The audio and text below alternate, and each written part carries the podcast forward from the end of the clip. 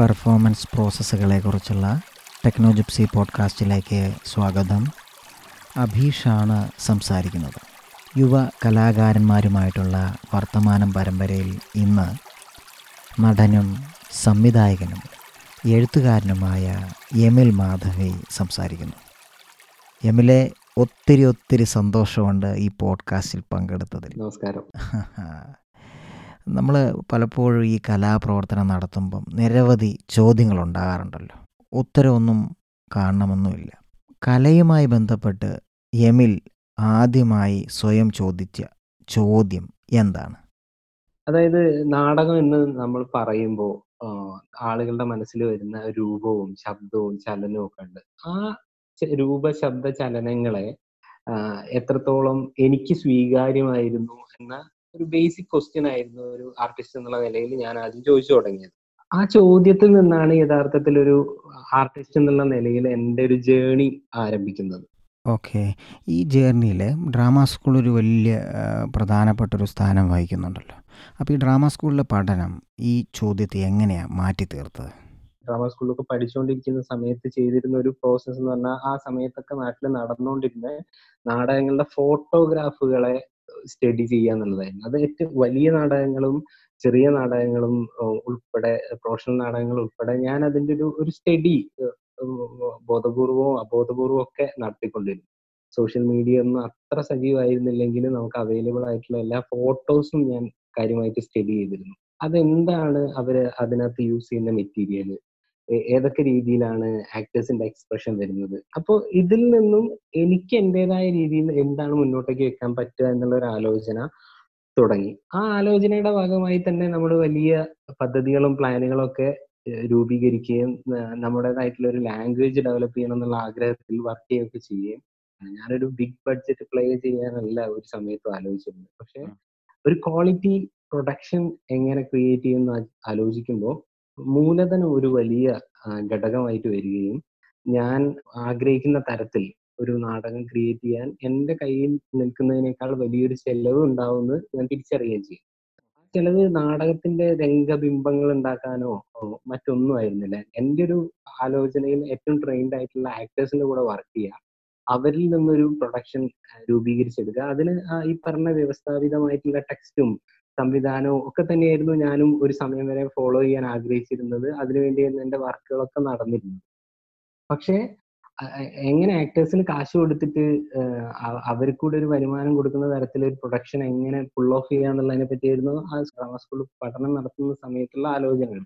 പക്ഷെ പിന്നീട് പല കാരണങ്ങൾ കൊണ്ട് അത് അത്ര എളുപ്പം പ്രാവർത്തികമാവുന്ന കാര്യമല്ല എന്ന് തിരിച്ചറിയുകയും അതിനൊരു ബദൽ സാധ്യത. അതായത് നമ്മുടെ ഒരു സോഷ്യോ പൊളിറ്റിക്കൽ എക്കണോമിക്കൽ സിറ്റുവേഷനിൽ ക്വാളിറ്റി ചോർന്നു പോകാതെ നമുക്ക് ഇന്നവേറ്റീവ് ആയിട്ട് എക്സ്പെരിമെന്റൽ ആയിട്ട് നമുക്ക് എന്ത് ക്രിയേറ്റ് ചെയ്യാൻ പറ്റും എന്നുള്ള ഒരു ആലോചന തുടങ്ങി.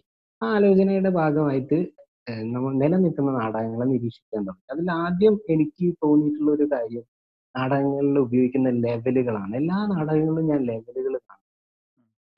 ഒരേ നിറങ്ങൾ കാണാൻ തുടങ്ങി ഏകദേശം സമാനമായിട്ടുള്ള അഭിനയ രീതികളൊക്കെ കാണാൻ തുടങ്ങി അപ്പോൾ ഈ ഇതിന്റെ ഒരു ലാംഗ്വേജിൽ മാറ്റം വരണം. ഈ മൂന്ന് ഘടകങ്ങളാണ് ആദ്യം മാറ്റേണ്ടതെന്ന് ഞാൻ കരുതി ഞാൻ ചെയ്യുന്ന നാടകങ്ങളിൽ നിന്ന് ഞാൻ ലെവലുകളൊക്കെ കംപ്ലീറ്റ് ആയിട്ട് എടുത്ത് ഒഴിവാക്കുകയും ആക്ടിങ് സ്റ്റൈലൊക്കെ കുറച്ച് മാറ്റങ്ങൾ വരുത്താൻ ശ്രമിക്കുകയും പച്ചയും ചുവപ്പും അല്ലാത്ത നിറങ്ങൾ ഉപയോഗിക്കുന്നത് നിർത്തുകയൊക്കെ ചെയ്തിട്ടാണ് എന്റെ ആദ്യ ഘട്ടത്തിൽ ഞാൻ എന്റെ ഒരു വർക്ക് സ്റ്റാർട്ട് ചെയ്ത് തുടങ്ങുന്നത്. പിന്നീട് കുറച്ചുകൂടി നമ്മൾ അതിനെ കുറിച്ച് കൂടുതലായി പഠിക്കുമ്പോഴാണ് ഞാൻ തിരിച്ചറിയുന്നത്. യഥാർത്ഥത്തിൽ ഈ എലമെന്റുകൾ മാറ്റമല്ല എന്തുകൊണ്ടാണ് നേരത്തെ പറഞ്ഞ രൂപത്തിലുള്ള നാടകങ്ങൾ ഉണ്ടാകുന്നത് എന്ന് ഞാൻ ആലോചിക്കുന്നത് ആ ആലോചന എത്തിച്ചേർന്നത് നാടകങ്ങൾ ഉണ്ടാകുന്നത് നാടകങ്ങൾ ഇൻസ്പയർ ആകുന്നത് മറ്റു നാടകങ്ങളിൽ നിന്നാണ്. നേരത്തെ ഉണ്ടായിട്ടുള്ള നാടകങ്ങൾ തന്നെയാണ് ഉണ്ടായിക്കൊണ്ടിരിക്കുന്ന പല നാടകങ്ങളുടെയും റെഫറൻസ് ഇതേ രീതിയിൽ തന്നെ നമുക്കൊരു അക്കാഡമിക് പഠനം നടക്കുന്നതുകൊണ്ട് തന്നെ എന്റെ റെഫറൻസ് പലപ്പോഴും നേരത്തെ മാസ്റ്റേഴ്സ് ആയിട്ടുള്ള ഡയറക്ടേഴ്സ് ചെയ്തിരുന്ന നാടകങ്ങളും നമ്മൾ വായിക്കുകയും കേൾക്കുകയും ഒക്കെ ചെയ്തിട്ടുള്ള നാടകങ്ങളും ഒക്കെ ആയിരുന്നു എന്റെ റെഫറൻസ് റെഫറൻസ് പല സമയത്തും ഒരുപാട് പേര് എടുക്കുന്ന റെഫറൻസ് ആണ് ഞാനും എടുത്തുകൊണ്ടിരുന്നത്. ഞാൻ തിരിച്ചറിയുകയും അത് തിരിച്ചറിയുന്നത് വളരെ രസകരമായിട്ടുള്ളൊരു അനുഭവം എന്ന് പറഞ്ഞാൽ ഞാൻ എന്റെതായിട്ടുള്ള രീതി ക്രിയേറ്റ് ചെയ്തു എന്ന് ഞാൻ വിചാരിക്കുന്ന ഒരു സമയത്താണ് കനകലാൽ സാറിന്റെ പെബറ്റ് എന്ന് പറഞ്ഞ നാടകം ഞാൻ കാണുന്നത്. അത് വീഡിയോ കാണുന്നതിനോടുകൂടെ ഞാൻ തിരിച്ചറിയുന്നത് ഞാൻ ആഗ്രഹിച്ചിരുന്ന അല്ലെങ്കിൽ ചെയ്യണം സിമ്പിളായി ചെയ്യണം എന്നൊക്കെ വിചാരിച്ച എന്റെ രീതിയാണെന്ന് ഞാൻ തെറ്റിദ്ധരിച്ചിരുന്നത്. വർഷങ്ങൾക്ക് മുന്നേ തന്നെ കനകലാൽ സാറിനെ പോലുള്ള ആളുകൾ പ്രാക്ടിക്കൽ പ്രാക്ടിക്കലാക്കുകയും വിജയിപ്പിക്കുകയും ചെയ്തിട്ടുള്ള ഒരു മെത്തേഡാണ് അപ്പൊ ഞാൻ എന്റെ ഒരു വർക്ക് ഓഫ് ആർട്ടിനെ കുറിച്ച് എന്റെ ഒരു ലാംഗ്വേജിനെ കുറിച്ച് കൂടുതലായിട്ട് വീണ്ടും അന്വേഷിക്കാൻ തുടങ്ങുകയും ആ അന്വേഷണം എത്തിച്ചേർന്നത് എങ്ങനെ റെഫറൻസുകൾ എടുക്കും? എന്റെ മാത്രമായിട്ടുള്ള റെഫറൻസുകൾ എന്താണ് എന്നുള്ള ഒരു ആലോചനയാണ്. അതെന്താണ് എമിലിന്റെ മാത്രമായിട്ടുള്ളൊരു റെഫറൻസ് എന്റെ എന്റെ കുട്ടിക്കാലം മുതലുള്ള എന്റെ ഓർമ്മകളായിരുന്നു എന്റെ ഏറ്റവും പ്രധാന റെഫറൻസ് ഒരുപക്ഷെ എല്ലാരെയും പോലെ തന്നെ നമ്മളൊരു കലാകാരനോ ആരായി തീരുവാണെങ്കിലും നമ്മളെ കുട്ടിക്കാലം നമുക്ക് ഉണ്ടാക്കുന്ന ഒരു സ്വാധീനമുണ്ട് കുട്ടിക്കാലത്തുള്ള ഓർമ്മകൾ അപ്പൊ ആ റെഫറൻസിന് എനിക്ക് മറ്റൊരു അവകാശമില്ല. അത് എന്റെ മാത്രം അനുഭവമാണ്. ഒരുപക്ഷെ എന്റെ കൂടെ ജനിച്ചു വളർന്ന എന്റെ സഹോദരങ്ങൾക്ക് പോലും ആ റെഫറൻസിൽ അവകാശം ഉണ്ടാവില്ല. കാരണം അത് എന്റെ വളരെ പേഴ്സണൽ ആയിട്ടുള്ള എക്സ്പീരിയൻസും അനുഭവങ്ങളും ഒക്കെ കൂടെ നിർമ്മിച്ചെടുക്കുന്ന റഫറൻസുകളാണ് ഇത്തരത്തിൽ ഉള്ള റെഫറൻസുകളെ ഞാൻ വീണ്ടും ഓർത്തെടുക്കാൻ തുടങ്ങി. കൃത്യമായിട്ടൊരു ഒരു നൊസ്റ്റാൾജിയ എന്നുള്ളതിനൊക്കെ അപ്പുറത്ത് ഒരു ആർട്ടിസ്റ്റിക് പ്രോസസ് എന്നുള്ള നിലയിൽ ഞാൻ ആദ്യം കേട്ട ശബ്ദം എന്താണെന്നും ഞാൻ ആദ്യം കണ്ടിട്ടുള്ള വിഷ്വൽ എന്താണെന്നും ആദ്യം കേട്ട കഥകൾ എന്താണെന്നൊക്കെ ഞാൻ ആലോചിക്കാൻ തുടങ്ങിയപ്പോൾ വളരെ രസകരമായിട്ടുള്ള എന്നെ തന്നെ എക്സൈറ്റ് ചെയ്യിക്കുന്ന ഞാൻ മറന്നു അല്ലെങ്കിൽ ഞാൻ ശ്രദ്ധിക്കാതെ വിട്ടിരുന്ന പല കാര്യങ്ങളും എന്നെ വീണ്ടും റീവിസിറ്റ് ചെയ്യാൻ തുടങ്ങി. അത്തരത്തിലുള്ള ആലോചനകളിൽ നിന്ന് കിട്ടുന്നതെല്ലാം വളരെ മൈന്യൂട്ടായിരുന്നു എന്റെ മനസ്സിൽ എപ്പോഴും ആലോചിക്കുന്ന സമയത്ത് റിയാലിറ്റിയും മിത്തും മാജിക്കും ഭാവനയും സ്വപ്നവും ഒക്കെ കൂടെ കലർന്നിട്ടുള്ള ഒരു ഒരു അറ്റ്മോസ്ഫിയർ ആയിരുന്നു എന്റെ ലൈഫിനകത്തും എന്റെ കുട്ടിക്കാലത്തും ഒക്കെ ഉണ്ടായിരുന്നത്. അതുകൊണ്ട് തന്നെ എന്റെ അനുഭവങ്ങളും അങ്ങനെയാണ്.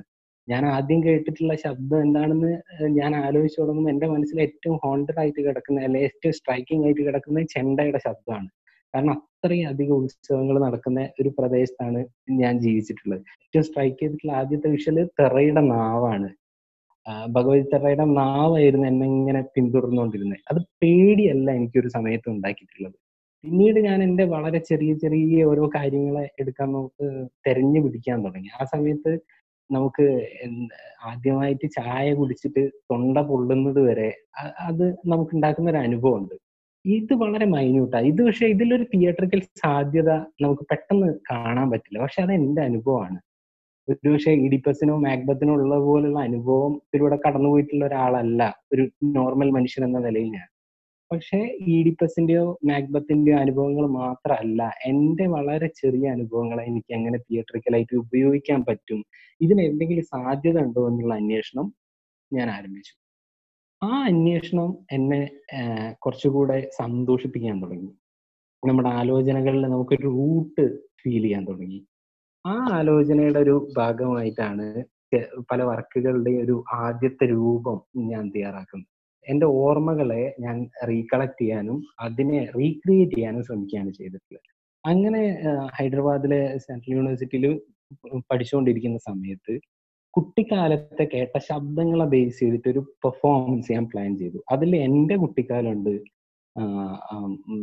പല പല ദേശത്തു നിന്ന് വരുന്ന ഡൽഹിയിൽ താമസിക്കുന്ന മലയാളിയായിട്ടുള്ള ഒരു ആക്ടറുണ്ട് അവന്റെ കുട്ടിക്കാലം അതുപോലെ ബംഗാളി ആയിട്ടുള്ള ഒരു ആക്ട്രസ് അങ്ങനെ പല പ്രദേശത്തുള്ള ആളുകളുടെ കുട്ടിക്കാലത്ത് എനിക്കുണ്ടായ പോലെ അവരുടെ അനുഭവങ്ങൾ കൂടിയും അവരുടെ ഓർമ്മകൾ കൂടിയും റീകളക്ട് ചെയ്ത് ഓർമ്മകളുടെ ഒരു റീകളക്ഷൻ ഒരു ടെക്സ്റ്റ് എന്നുള്ളതിനേക്കാൾ അപ്പുറത്ത് അവരുടെ അനുഭവങ്ങൾ അവർ കേട്ട പാട്ട് അതേപോലെ അന്നത്തെ ടാപ്പ് റെക്കോർഡറിനകത്ത് തന്നെ റെക്കോർഡ് ചെയ്യാനും അല്ലെങ്കിൽ കേൾപ്പിക്കാനൊക്കെയുള്ള ചില ശ്രമങ്ങൾ അത് അവർക്ക് ഉണ്ടാകുന്ന അനുഭവങ്ങളെ പറ്റിയൊക്കെ ഞാൻ ആലോചിക്കുകയും അത് പേഴ്സണലി ആ ഒരു വർക്ക് എന്നെ വളരെ എൻഗേജ് ചെയ്യിക്കുകയും എനിക്കതൊരു ഒരു ഫ്ലോ ഉണ്ടായി. നമ്മുടെ ഒരു വർക്കിംഗ് രീതിയിൽ നമുക്കത് നമ്മളൊരു വർക്ക് ചെയ്തു തുടങ്ങുമ്പോൾ നമുക്കുണ്ടാകുന്ന ഒരു സന്തോഷമാണല്ലോ നമുക്ക് ഏറ്റവും പ്രധാനമായിട്ട് കിട്ടുന്നത്. അത്തരത്തിലുള്ള ഒരു ക്രിയേറ്റീവ് പ്ലഷർ ഭയങ്കരമായിട്ട് അതിനകത്ത് നിന്ന് ലഭിക്കാൻ തുടങ്ങി. നമ്മളൊരു നമ്മുടേതായിട്ടുള്ള ഒരു പുതിയൊരു ഒരു ഫോമിനെ ഈ ഇത്തരം ഓർമ്മകളിലൂടെ റീക്രിയേറ്റ് ചെയ്യാൻ പറ്റുന്നു എനിക്ക് തോന്നി ഫോം അതിനെ പറ്റിയിട്ട് പിന്നീടാണ് ഞാൻ ആലോചിച്ചു തുടങ്ങുന്നത്. സൈറ്റ് സ്പെസിഫിക് പ്ലേകളും എക്സ്പെരിമെന്റലായിട്ടുള്ള പല എക്സ്പെരിമെന്റുകളും നടന്നിട്ടുണ്ട്. ലോകത്ത് പല സ്ഥലത്തും നടക്കുന്നുണ്ട്. അതുകൊണ്ട് തന്നെ ഫോമിനേക്കാൾ കൂടുതൽ ഫോമിനകത്ത് നമ്മൾ ക്രിയേറ്റ് ചെയ്യുന്ന അനുഭവങ്ങളിലാണ് ഞാൻ എപ്പോഴും ഫോക്കസ് ചെയ്തിട്ടുള്ളത്. അത്തരത്തിൽ ഉള്ള ശബ്ദങ്ങളെയും വിഷ്വൽസിനെയും ഞാൻ തെരഞ്ഞു പിടിക്കാൻ തുടങ്ങി എന്റെ നാട്ടിലുള്ളൊരു റിച്വൽ ആണ് മുത്തപ്പന് കൊടുക്കുക എന്ന് പറയുന്ന ഒരു റിച്വൽ. ആ മുത്തപ്പന് കൊടുക്കുന്നത് അതിനകത്ത് മുത്തപ്പന് കൊടുക്കുന്ന പ്രോസസ്സിൽ എന്നെ ഏറ്റവും സ്ട്രൈക്ക് ചെയ്ത അന്നും ഇന്നും സ്ട്രൈക്ക് ചെയ്തിട്ടുള്ള ഒരു ശബ്ദം എന്ന് പറയുന്ന ഇലയിലേക്ക് വീഴുന്ന വാഴയിലയിലേക്ക് വീഴുന്ന അരിമണികളുടെ ശബ്ദമാണ്. വളരെ മൈന്യൂട്ട് ആയിട്ടുള്ള ശബ്ദമാണത്. പക്ഷേ അതൊരു 10ഓ 15ഓ പേര് ഒന്നിച്ച് ഇരുന്നിട്ട് അരിമണികൾ എറിയുമ്പോൾ ഇലയിൽ വീണ് ക്രിയേറ്റ് ചെയ്യപ്പെടുന്ന ശബ്ദം എങ്ങനെ തിയേറ്ററിക്കലി ഉപയോഗിക്കാം എന്നുള്ള ആലോചനയൊക്കെ വന്നു തുടങ്ങി. അത്തരം ആലോചനകളുടെ ഭാഗമായിട്ട് ഇത്തരം വളരെ മൈന്യൂട്ടായിട്ടുള്ള വളരെ ചെറിയ അനുഭവങ്ങളെ എനിക്ക് എക്സ്പ്രസ് ചെയ്യണമെങ്കിൽ അത്രയും ഇന്റിമേറ്റ് ആയിട്ടുള്ള ഒരു ഓഡിയൻസിനോട് എനിക്കത് സാധിക്കുന്നു കാരണം ഒരു ഇത്തരം ചെറിയ ശബ്ദങ്ങൾ, ചെറിയ സംസാരങ്ങൾ, കഥ പറയുന്ന രീതികൾ ഇതൊക്കെ എനിക്കൊരു വലിയ ഓഡിയൻസിന് മുന്നിൽ ആയിരക്കണക്കിന് ഓഡിയൻസിന് മുന്നിൽ പറയുമ്പോൾ അതിന്റെ ടോട്ടൽ അതിന്റെ രൂപത്തിലും ഘടനയിലും ഒക്കെ വലിയ മാറ്റം ഉണ്ടാകുന്നു. അതുകൊണ്ട് എനിക്ക് ഞാൻ അനുഭവിച്ച അനുഭവം എങ്ങനെ റീക്രിയേറ്റ് ചെയ്തിട്ട് മറ്റൊന്നാക്കി ഓഡിയൻസിനോട് ഷെയർ ചെയ്യാൻ പറ്റുന്ന ആലോചിക്കുമ്പോഴാണ് വളരെ ഇന്റിമേറ്റ് ആയിട്ടുള്ള ഒരു സദസ്സിനെ കുറിച്ചിട്ടുള്ള ആലോചന വരുന്നത്. ഈ ആലോചനയുടെ ഭാഗമായിട്ട് ഞാൻ മുന്നോട്ട് പോകുമ്പോ ഇത്തരത്തിൽ ഇൻഡിവിജ്വൽ പെർഫോമൻസുകൾ ചെയ്തിട്ടുള്ള ആളുകളെ കുറിച്ചിട്ടും ഞാൻ നമ്മൾ പഠിച്ചിട്ടുണ്ട്. ഞാൻ റിച്ചാർഡ് ഷെക്നറിന്റെ ഒരു പ്രൊഡക്ഷനകത്ത് ഇറ്റ്ഫോക്കിന്റെ സമയത്ത് ഞാൻ വർക്ക് ചെയ്യുകയും ചെയ്തിട്ടുണ്ട്. അത്തരത്തിലുള്ള അനുഭവങ്ങളൊക്കെ വെച്ച് നമ്മൾ വർക്ക് ചെയ്യാൻ തുടങ്ങിയപ്പോൾ ഏറ്റവും എക്സൈറ്റിംഗ് ആയി തോന്നിയിട്ടുള്ള കാര്യം വിഷ്വൽ വിഷ്വലി കോംപ്രമൈസ് ചെയ്യാതെ വലിയ സാമ്പത്തിക ചെലവില്ലാതെ ക്വാളിറ്റി ഉള്ള വിഷ്വൽസും അനുഭവങ്ങളും നമുക്ക് ക്രിയേറ്റ് ചെയ്യാൻ പറ്റും എന്നുള്ളൊരു ബോധ്യം വന്നു തുടങ്ങി. അതുകൊണ്ട് തന്നെ അത്തരത്തിലുള്ള ചെറിയ അനുഭവങ്ങളെ ആളുകളിലേക്ക് എത്തിക്കുന്ന വലിയ നാടകങ്ങൾ എന്നുള്ളൊരു സങ്കല്പം ഞാൻ ആലോചിച്ചു തുടങ്ങി. ഇത്തരത്തിലാണ് ഇപ്പോൾ എന്റെ ഒരു ജേണി പോയിക്കൊണ്ടിരിക്കുന്നത്. ഞാനിപ്പോൾ ഈ ഒരു പശ്ചാത്തലം കോവിഡിന്റെ ഒക്കെ പശ്ചാത്തലത്തിൽ അത്തരം വർക്കുകൾക്ക് വളരെ ഇന്റിമേറ്റ് ആയിട്ടുള്ള വർക്കുകൾക്ക് പ്രയാസം ഉണ്ടെങ്കിലും ചെറിയ ഓഡിയൻസിന് കൊടുക്കാവുന്ന നാടകങ്ങൾക്ക് വലിയ സാധ്യത ഉണ്ട് എന്ന് തന്നെയാണ് ഞാൻ കരുതുന്നത്. ഓക്കെ. നമുക്ക് അതിലേക്ക് വരാം. അപ്പൊ അതിനു മുമ്പ് ഈ കലാപ്രവർത്തനത്തിൽ ഏറ്റവും കൂടുതൽ സന്തോഷം നൽകുന്നത് എന്താണ്? അഭിനയമാണോ? സംവിധാനമാണോ? അതോ എഴുത്താണ് ഓഡിയൻസിൽ നിന്ന് ലഭിക്കുന്ന കയ്യടികൾ തന്നെയായിരുന്നു എന്റെ ഏറ്റവും വലിയ സന്തോഷം. നല്ലൊരു കയ്യടി കിട്ടിയ ഒരു മൂന്ന് മാസത്തേക്ക് നമുക്കൊന്നും ചെയ്യണ്ട എന്നുള്ളൊരു അവസ്ഥ ആയിരുന്നു. അല്ലെങ്കിൽ ആ കയ്യടികളാണ് നമ്മളെ വീണ്ടും മുന്നോട്ടേക്ക് വർക്ക് ചെയ്യാൻ വേണ്ടി പ്രേരിപ്പിച്ചുകൊണ്ടിരുന്നത്. പിന്നീട് 2ഓ 3ഓ വർഷങ്ങൾ കഴിയുന്നതിലൂടെ നമ്മുടെ എക്സ്പീരിയൻസിൽ വലിയ മാറ്റങ്ങൾ വരിക ഞാൻ ഏറ്റവും അവസാനം ചെയ്ത നാടകത്തിൽ ഞാൻ ആദ്യം ഫിക്സ് ചെയ്യുന്നത് ഈ നാടകം കഴിഞ്ഞാൽ ഒരാളും കയ്യടിക്കരുത്. ആ രീതിയിലായിരിക്കണം നാടകത്തിന്റെ ഡിസൈൻ എന്നാണ്.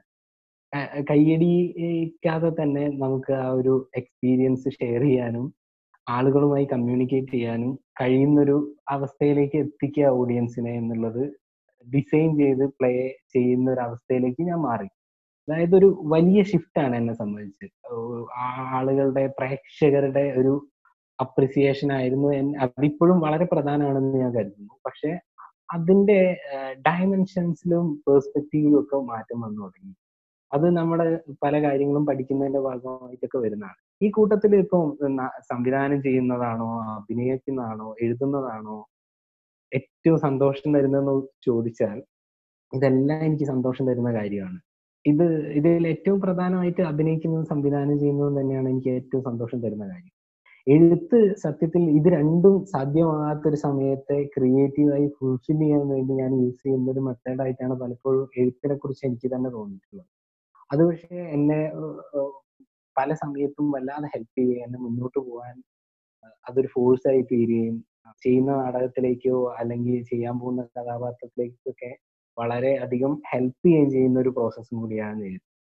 അതുകൊണ്ട് തന്നെ സന്തോഷം എല്ലാ ക്രിയേറ്റീവ് പ്രോസസ്സും ഒരുപോലെ തന്നെ എനിക്ക് സന്തോഷം ഉണ്ടാക്കുന്ന കാര്യമാണ്.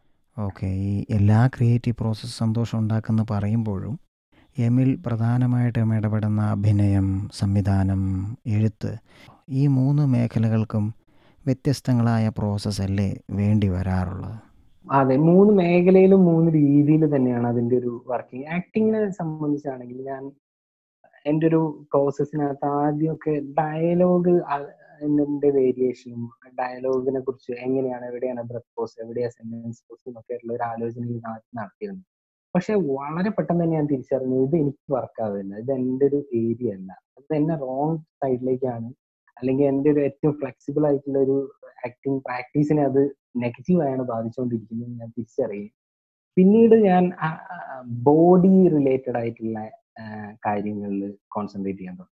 അപ്പോഴൊക്കെ ഞാൻ ശ്രമിച്ചുകൊണ്ടിരിക്കുന്നത് ബോഡി യൂസ് ചെയ്യുക ബോഡീനെ ഭയങ്കരമായിട്ട് പ്രൊജക്റ്റ് ചെയ്യുക എന്നുള്ളൊക്കെ ആലോചനകളിലാണ് വർക്ക് ചെയ്യുന്നത്.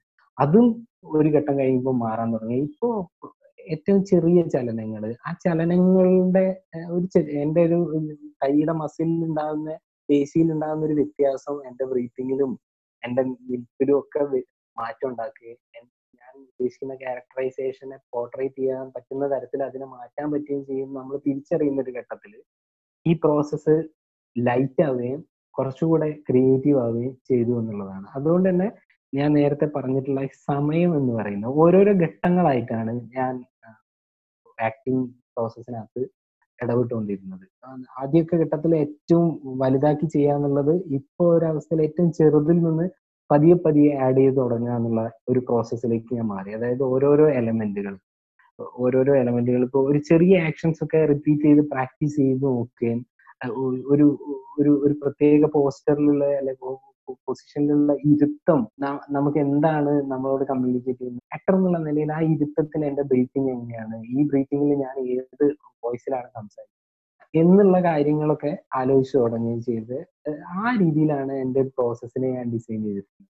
അതായത് ഒരു ഒരു മണിക്കൂർ നാടകം കളിക്കുന്നുണ്ടെങ്കിൽ ആ മണിക്കൂറിനെ മിനിറ്റുകളായിട്ടും മിനിറ്റിനെ സെക്കൻഡുകളാക്കി മാറ്റുന്ന രീതിയിൽ ഓരോ സെക്കൻഡിനകത്തും നമുക്ക് എങ്ങനെയാണ് അതിനകത്തേക്ക് നമ്മളെ ബോഡി പ്ലേസ് ചെയ്യുന്നത് എന്നുള്ളതിലാണ് ഞാനിപ്പോൾ കോൺസെൻട്രേറ്റ് ചെയ്യുന്ന ഒരു കാര്യം. ആ ബോഡി വളരെ സെറ്റിൽഡായി സമാധാനപരമായിട്ട് നമുക്ക് പ്ലേസ് ചെയ്യാൻ പറ്റി കഴിഞ്ഞാൽ ബാക്കിയൊക്കെ അതിന്റെ കണക്ഷൻ ആയിട്ട് നമ്മുടെ കൂടെ വരുന്നു. നമ്മൾ വോയിസ് മോഡുലേഷൻ ബോധപൂർവം ക്രിയേറ്റ് ചെയ്യേണ്ടതില്ല. എന്നും അത് നമ്മുടെ ബ്രീത്തിങ്ങിലെ ചേഞ്ചോടുകൂടെ തന്നെ വോയിസിലും ഇമോഷനിലും ഒക്കെ വ്യത്യാസം വരുന്ന ഒരു പ്രോസസ്സ് നമ്മൾ തിരിച്ചറിയാൻ തുടങ്ങി. ഡയറക്ഷന്റെ പ്രാക്ടീസ് ആണെങ്കിൽ അത് കുറച്ചുകൂടെ രസകരമാണ്. പലപ്പോഴും ഔട്ട് ഓഫ് ദ ബോക്സ് ആണ്. ഞാൻ പല സമയത്തും ഓരോ ഓരോ ഓരോ യൂണിറ്റുകളെ അത് ഈ ഒരു പ്രോസസ്സ് തന്നെയാണ് ഓരോ യൂണിറ്റുകളാക്കുകയും ആ യൂണിറ്റുകളെ വിഷ്വലൈസ് ചെയ്ത് നോക്കുകയും അതിന്റെ ഇമ്പാക്റ്റുകളെ മിക്കവാറും ചെറിയ ലൈറ്റിങ് ചെറിയ ചെറിയ ഒബ്ജക്റ്റുകളൊക്കെ വെച്ച് ഞാനൊരു ട്രയൽ റൺ നടത്തും. അതായത് ഒരു വലിയ സ്റ്റേജിൽ നടത്തേണ്ട സാധ്യതകളെ അതിന്റെ മിനിയേച്ചർ ഒരു പക്ഷെ ഞാൻ വളരെ അമേച്ചർ ആയിട്ടുള്ള പ്രോപ്പർട്ടീസ് ഒക്കെ ഉപയോഗിച്ചിട്ടാണ് ചെയ്യുക. പക്ഷെ എന്റെ മനസ്സിൽ അതിന്റെതായിട്ടുള്ള ഒരു ഒരു സ്ട്രക്ചർ ക്രിയേറ്റ് ചെയ്തിട്ടാണ് ഞാൻ ഫ്ലോറിലേക്ക് എത്താം. ഓക്കെ ഈ ഫ്ലോറിലേക്കൊക്കെ എത്തുന്ന ഈ ഒരു സ്ട്രക്ചർ എന്ന് പറയുന്നത് അതിന്റെ ഒരു പ്ലാനിങ്ങുമായിട്ട് ബന്ധപ്പെട്ടാണല്ലോ. അപ്പോൾ ഈ പ്ലാനിങ്ങിലേക്കൊക്കെ എത്തുന്നതിന് മുമ്പ് ഈ സ്ട്രക്ചറിലേക്കൊക്കെ എത്തുന്ന ഒരു ക്രിയേറ്റീവ് പ്രോസസ്സ് ഉണ്ടാവില്ലേ? രസമുള്ളൊരു എനിക്ക് ഭയങ്കര ഇഷ്ടമുള്ളൊരു സാധനം എന്താ വെച്ച് കഴിഞ്ഞാൽ ഒരു പാട്ട് റിപ്പീറ്റ് ചെയ്ത് കേൾക്കും. നമുക്ക് ചൂസ് ചെയ്യുന്ന ഒരു പാട്ട്. അത് നമുക്ക് ക്രിയേറ്റ് ചെയ്യുന്ന ചില വിഷ്വൽസ് ഉണ്ടാവും. നമ്മൾ ഒന്നും ടെക്സ്റ്റ് ഒന്നും പ്ലാൻ ചെയ്യാതെ നമ്മളൊരു പ്രൊഡക്ഷനിലേക്ക് കിടക്കുമ്പോൾ ഇമിറ്റേഷൻ ഓഫ് ഡെത്തിന്റെ ഒക്കെ ആദ്യത്തെ ഒരു ഘട്ടത്തിൽ ഞാൻ ചെയ്തുകൊണ്ടിരുന്ന ഒരു കാര്യം അതാണ്. ഒരു ഒരു കഥകളി പദം എടുത്തിട്ട് അത് റിപ്പീറ്റ് ചെയ്ത് കേട്ടോണ്ടിരിക്കുകയാണ്. അതുപോലെ തന്നെ മെഹദി ഹസന്റെ ഒരു ഗസൽ. ഈ രണ്ട് പാട്ട് ഏകദേശം ഒരു ഒരു രാഗത്തിലാണെന്നൊന്നും എനിക്ക് ടെക്നിക്കലി പറയാൻ അറിയില്ല. പക്ഷെ അത് ക്രിയേറ്റ് ചെയ്യുന്ന ഒരു ഫീൽ ഏകദേശം കറക്റ്റ് ആയിരുന്നു. ഏകദേശം മൂന്നോ നാലോ ദിവസം ഞാൻ ഈ പാട്ടുകൾ മാത്രമാണ് കേട്ടോണ്ടിരിക്കുന്നത് വളരെ ബോധപൂർവം. ഞാനിങ്ങനെ റിപ്പീറ്റ് ചെയ്ത് കേൾക്കുകയാണ് ചെയ്യുന്നത്. ഇത് കേട്ടോണ്ടിരിക്കുന്നതിന്റെ ഒരു സമയത്ത് ഡയറക്ടോറിയലി ഞാൻ എപ്പോഴും ചെയ്യുന്ന ഒരു കാര്യം നമ്മൾ ചെയ്യുന്ന വർക്കിന്റെ ഒരു ഗ്രാഫ് ക്രിയേറ്റ് ചെയ്യും. ഈ ഗ്രാഫിന് എനിക്കുള്ള റെഫറൻസ് എന്ന് പറഞ്ഞാൽ നമ്മൾ പാട്ട് പ്ലേ ചെയ്യുന്ന സമയത്ത് ഡിജിറ്റൽ അല്ലെങ്കിൽ നമ്മൾ കാണുന്ന ചില എന്താ ഇനി പറയാ വേവുകൾ ഉണ്ടല്ലോ ടാപ്പ് റെക്കോർഡറിനകത്തൊക്കെ പണ്ട് നമ്മൾ കണ്ടിരുന്ന ഡിജിറ്റൽ വേവുകൾ അതായത് കല്യാണ വീടുകളിലൊക്കെ ആംപ്ലിഫയറിൽ ഒരു പാട്ടിനനുസരിച്ച് ലൈറ്റ് ഇങ്ങനെ മാറുന്നത് എന്നെ സംബന്ധിച്ച് ഭയങ്കര സ്ട്രൈക്കിംഗ് ആയിരുന്നു. നമ്മൾ പിന്നീട് ഡയറക്ടോറിയൽ പ്രാക്ടീസിനെ കുറിച്ച് പഠിക്കുമ്പോഴൊക്കെയാണ് ഗ്രാഫിനെ കുറിച്ചൊക്കെ പഠിക്കുന്നത്. അപ്പൊ ഈ ഒരു ഒരു മ്യൂസിക് ക്രിയേറ്റ് ചെയ്യുന്ന ഡിജിറ്റൽ വേവുകളെ ഞാൻ വരയ്ക്കുമായിരുന്നു. ഓരോ ഒരു അഞ്ചു മിനിറ്റ് പാട്ടാണെങ്കിൽ അതിന്റെ ഓരോ ഭാഗത്തും എന്ത് വേവ് ആണ് എങ്ങനെയാണ് അതിന്റെ ഗ്രാഫ് ഡെവലപ്പ് ചെയ്യുന്നത് എങ്ങോട്ട് എപ്പോഴാണ് താവുന്നത് എന്നിട്ട് ഞാൻ ഈ ഗ്രാഫ് എടുത്തിട്ട് ഇതിനെ ഇതിനെങ്ങനെ ഒരു മണിക്കൂർ നാടകം ചെയ്യുമ്പോൾ ഒരു മണിക്കൂർ പെർഫോമൻസ് ചെയ്യുമ്പോൾ ഈ ഗ്രാഫിനെ റീക്രിയേറ്റ് ചെയ്യാൻ പറ്റുമോ അതിന് എന്ത് ചെയ്യാൻ പറ്റും എന്നുള്ള ചില ആലോചനകളൊക്കെ നടത്തിയിട്ടുണ്ടായിരുന്നു. അത് എന്നെ സംബന്ധിച്ച് ഭയങ്കര ഒരു ഒരു കൺവിക്ഷൻ വന്നിരുന്നു. ഞാൻ ഇമേജ് ബുക്ക് എന്ന് പറഞ്ഞപ്പോൾ ഹൈദരാബാദിൽ ഞാൻ ചെയ്തിട്ടുള്ള ലാസ്റ്റ് പ്രൊഡക്ഷനിൽ ഈ ഗ്രാഫ് വെച്ചിട്ടാണ് ഞാൻ കംപ്ലീറ്റ്ലി വർക്ക് ചെയ്തിട്ടുള്ളത്. അതായത് ഓരോ യൂണിറ്റിനും ഓരോരോ മ്യൂസിക് പോലെ തന്നെയായിരുന്നു ഞാൻ മനസ്സിൽ കണ്ടിരുന്നത്. അങ്ങനെ തന്നെയാ വർക്ക് ചെയ്തിട്ടുള്ളത്. ആ രീതിയിൽ ആക്ടേഴ്സിന്റെ മൂവ്മെന്റും മൂവ്മെന്റ് അവരെ സംഭാഷണങ്ങളും സംഭാഷണങ്ങളൊക്കെ പ്ലേസ് ചെയ്യുകയും ഇവൻ ലൈറ്റിംഗിൽ വരെ അത്തരത്തിലുള്ള ആ മ്യൂസിക്കിനോട് ആണ് സത്യത്തിൽ എന്നെ സംബന്ധിച്ച് ടെക്സ്റ്റ് എന്ന് പറയുന്ന മ്യൂസിക് ആണോ അതെ. ഈ മ്യൂസിക്കിന്റെയൊക്കെ സെലക്ഷൻ എങ്ങനെയാണ്? അത് ജസ്റ്റ് റാൻഡം ആയിട്ട് എടുക്കുകയാണോ? അതിന് വളരെ സ്പെസിഫിക് ആയിട്ടുള്ള സെലക്ഷൻ റാൻഡം സെലക്ഷൻസ്. അത് റാൻഡം സെലക്ഷൻസ് എങ്ങനെയാന്ന് വെച്ചാൽ എനിക്ക് ആ എന്നെ സംബന്ധിച്ച് നാടകം കാണുന്ന സമയത്ത് ഞാൻ ഈ ആദ്യത്തെ യൂണിറ്റ് ആളുകളെ എൻഗേജ് ചെയ്യിക്കണം എന്നുള്ളതായിരുന്നു. അതിന് വേറെ ഗിമ്മിക്സുകളൊന്നുമില്ല. രണ്ട് ആക്ടേഴ്സിനെ മുൻനിർത്തി ഇവരെ എൻഗേജ് ചെയ്യിക്കുക. അതിന് ഇത് ഈ എൻഗേജ് ചെയ്യിക്കുക എന്നുള്ള നിലയിലുള്ള ഒരു മ്യൂസിക് പാറ്റേണിനെ കുറിച്ചാണ് ഞാൻ ആദ്യ യൂണിറ്റിൽ ആലോചിക്കുന്നത്. രണ്ടാമത്തെ പ്രോസസ് ആയിട്ടാണ് ഇതിലേക്ക് ടെക്സ്റ്റ് വരുന്നത്. ആ ടെക്സ്റ്റ് മൊത്തം ടെക്സ്റ്റുകളുടെ സെലക്ഷനിൽ ഞാൻ എടുത്തിട്ടുള്ള ഒരു കാര്യം എന്ന് പറഞ്ഞാൽ പവറിനെ കുറിച്ചാണ് ഈ പ്ലേ പറയുന്നത്. അപ്പോൾ പവറിനെ കുറിച്ച് പറയുന്ന സമയത്ത് ഏത് ഏത് ടെക്സ്റ്റ് എടുക്കും എന്നുള്ളൊക്കെ ആലോചന കുറെ നടത്തുകയും ഏറ്റവും അവസാനം പവറിനെ കുറിച്ച് പറയുന്നതുമായിട്ട് ഡയറക്റ്റ് കണക്ഷൻ ഒന്നും അല്ല ഞാൻ നോക്കിയത്. പിയർജിന്റെ ജിന്റിനകത്തുള്ള ആദ്യത്തെ രംഗം. മൊത്തം നാടകത്തിന്റെ ഒരു കീ ഡയലോഗ് ആയിട്ട് I will become a king എന്ന് പറയുന്ന സാധനം ഉപയോഗിക്കുക എന്നുള്ള നിലയിലേക്ക് അതിന്റെ മൊത്തം പ്രോസസ്സ് മാറി.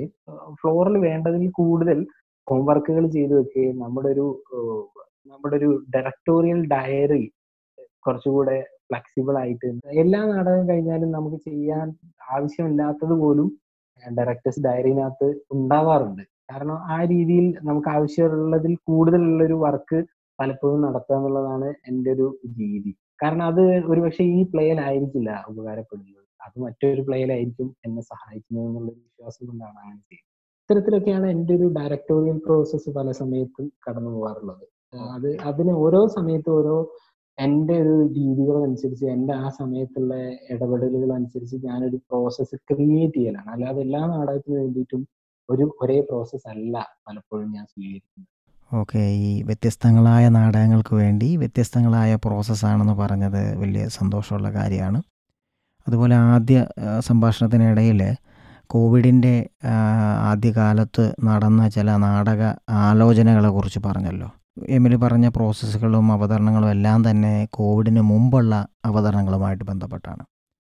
ഈ കോവിഡ് പാൻഡമിക് വന്നതിന് ശേഷം അല്ലെങ്കിൽ ഇനി മുമ്പോട്ടുള്ള സമയത്ത് കലാപ്രവർത്തനം എങ്ങനെയായിരിക്കും? അല്ലെ എന്താണ് അതുമായി ബന്ധപ്പെട്ട് എമിലിന് പറയാനുള്ളത്?